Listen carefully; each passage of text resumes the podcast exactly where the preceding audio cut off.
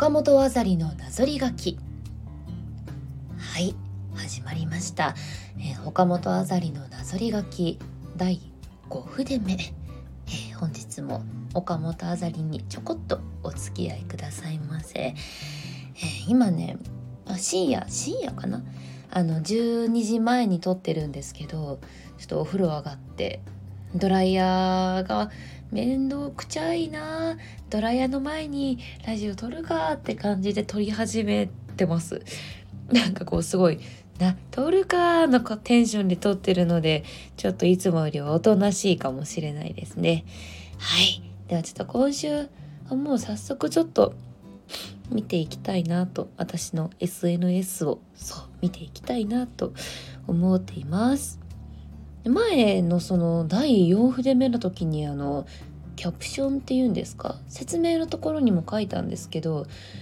まだ私は11月を振り返ってんのかねと。ちょいと思いはしたんですけどまあできる限り振り返っていきたいなと思うのでちょっと足早に11月終わりの方から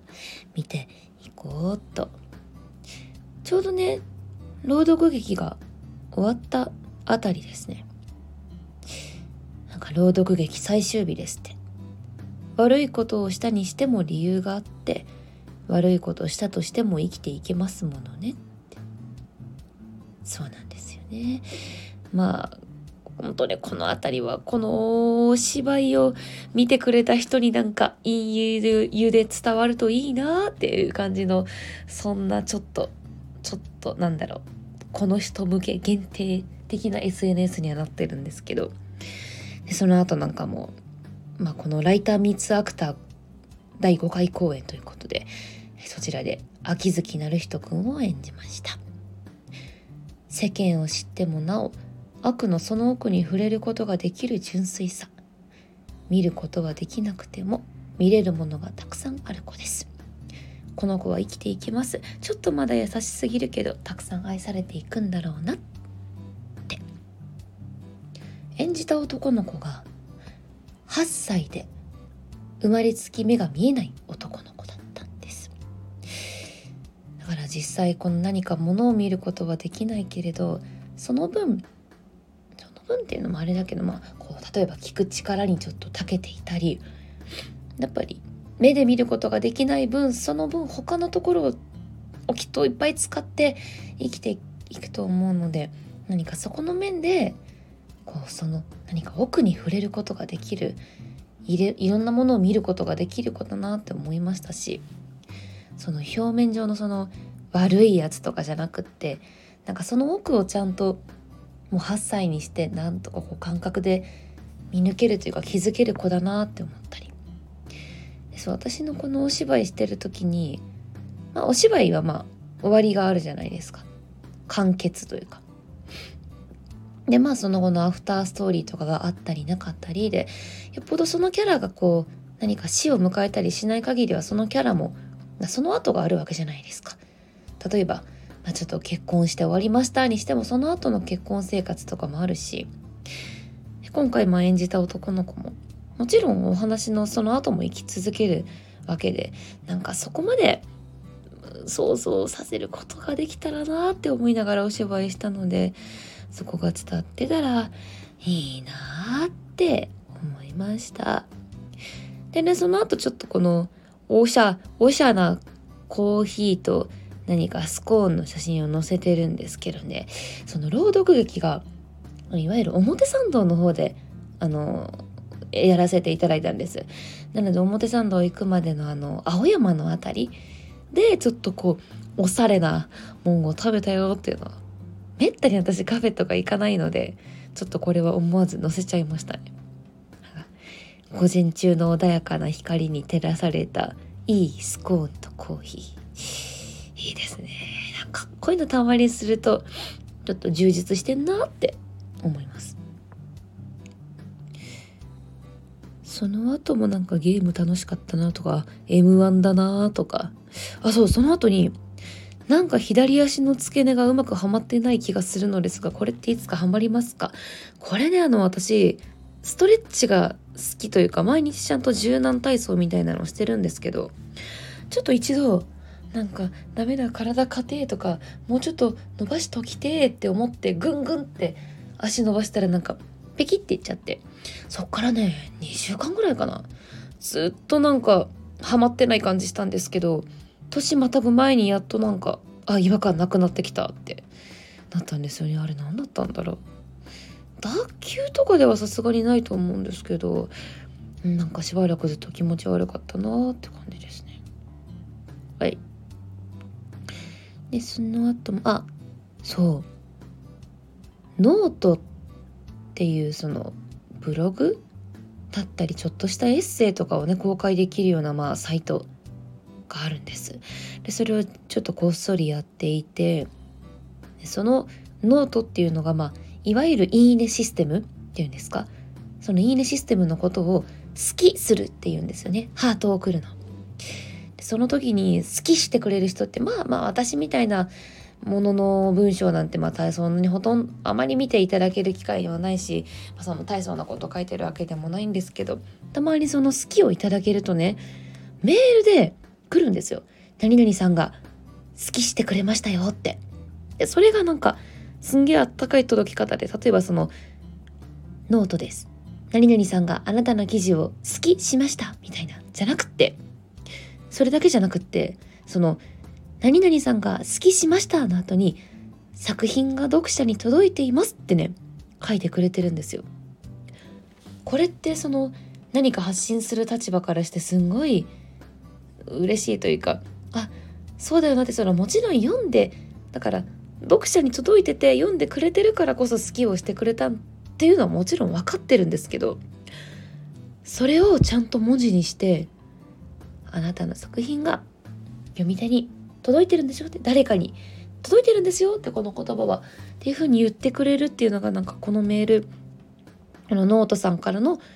誰かが好きしてくれたよってお知らせのメールがすんげえあったけえなと思って思わずちょっと載せちゃいました。いいんですよね。そのノートもあのこっそりやってるんで。あの興味ある方は岡本あざりで調べてみてみてください。はい。その後もね理由のない思いってどこから来るんだろう？経験？潜在意識？何？どう解けばいいの？執着執着なのか？人に言えないだけ？脳は分かってる？まあねこの時私が何に執着していたのか？何を思っていたのかっていうのはちょっと本当に思い出せない。ですけどなんだろうその全部の思いに理由があるわけないじゃないですか。例えば一目惚れっていわゆる多分それに分類されると思うしなんか好きだって思った。直感的にいいなって思ったとか。逆に直感的に嫌だと思ったとか一瞬で嫌と感じてしまった。でもなんで何が嫌だったんだろうとか。それって今まで自分が積み重ねてきた潜在意識偏見経験その辺りがパパって組み合わさってこいつは危ねえとかこいつはおめえ好きなタイプだぞっていう風になんか思わせてくれてんのかなって思うとほんと人生って積み重ね だなって思いますね。あねこの辺りはちょっとなんだろうまあその人に対するのもそうだしちょっと今から挑むものとか行く場所とかそういうのにも思っちゃうから。でだからそれを変えるのって難しいですよね。本当意識して新しいそれこそ偏見意見をグッて自分の中にグッて脳の中にピッて込み込まないと。意外とね難しいんだよな。新しい視点で物見るのもむずいし。ね。でその後そうハイパーカジュアル作動っつって。同じ日に投稿してると思えない？今のさっきのと。そうあの私は中高茶道部にもいたので、まあ、掛け持ちしてたんですけど茶道部にもいたのでハイパーカジュアル作動っつって。なんとなくお茶の立て方。あれもねちゃんとした道具の使い方とかいわゆる表千家裏千家のお茶の立て方とかはちょっとね覚えてないんですけど、まあ、こうシャカシャカってして立てる分には感覚としてなんとなく覚えてるんでお抹茶買って。であの実家におばあちゃんからおばあちゃんが使ってたお茶碗があるのでそれ持ってきて。であの母が引っ越し引っ越し祝いじゃないけどなんかこうプレゼントでってことでお茶を立てる茶筅ってやつをくれて。それでねちょくちょくほんと 休みの日なんかは朝から立てて飲んだりしてますね。でね山辺か海辺にいる時の岡本が一番キラキラしているので新たに輝ける場所を探索私お散歩が好きでね多分このお散歩好きってワード今後いっぱい出てくると思うんですけどお散歩が好きでそれこそ神戸にね前はいた時だったら神戸なんてもう山も海も両方ありますから、ね、結構いろんなとこ行けたんですよね。でもこっち来るとちょっと内陸の部分に行くことの方が多かったり海辺ってあんま行くことなかったりで。だけどね意外と山って言ってもそんな山々しい山っていうのかななかなかないからでも引っ越してきてでもやっぱそういう散歩とか好きだからちょっといっぱい探索しようと思って探索したうちのいくつかを写真載っけてますね。まあ海辺はねやっぱみなとみらいとかあのディズニーの方とかあの何かあの浜離宮の庭園がある方テレビテレビ局とかなんかいっぱいでっかい会社がある方とかあの辺りになっちゃうんだよね。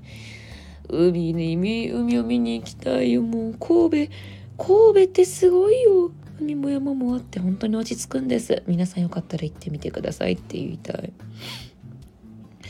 でその後がそうあの11月28日なんですけど、これ、ビールジョッキにね、キンキンに凍らせたビールジョッキにお茶を入れて、それがランチで出てきたことがあってね、なかなか刺激的でしたね。11月28っても結構寒いじゃないですか。だから氷入れてるお茶でもちょっと寒いなと思うぐらいなのに、ビールジョッキをキンキンに凍らせて、持つ時にちびてってなって手ピチャってくっつくような。美味しかったからいいんですけどね。なかなかこれはインパクトありましたねそうこれちょっと最後に次のポストツイートについてるんですけど11月28日にね言うてるのがねお昼と夜の違いについてよく考えるのですが今日の発見夜って宇宙と一体化する気がします。っていう。私夜出かけるのがそんなに得意じゃないんですね。でお日様の散歩好きっていうのもそうなんですけどあのお日様に当たるのが大好きで。なんだろうお昼ってそのまあ雲があって空があってすごい遠いとこまでなんか地球の範囲？地球の天井っていうのかな？地球の輪郭？がある気がしてすっごい広くってなんかもうそうなんかほんと気持ちいいじゃないですか。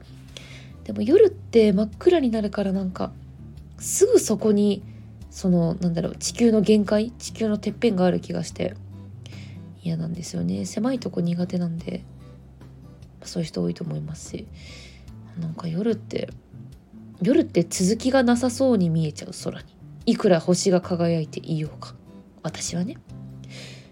こんな感じでお昼のが好きなんですよね。そう夜はなんか宇宙と一体化する気がしますって書いてる通りなんかもう宇宙ってまずもう真っ暗だったり黒じゃないですか。イメージとして。レジ多分実際そうだし。なんかそれがすぐそこに迫ってきてる感じもあってなんかちょっと手伸ばしたらそこには酸素ないんじゃないかなとかいろいろ考えちゃうとね、まあ、かかこれも考えてるわけじゃなくてなんとなく意識的に思ってたことが積み重なって夜になるとあ私ってきっとこう思ってるんだなって思っちゃう。でしょうね。人間って難しい。はい。とのわけで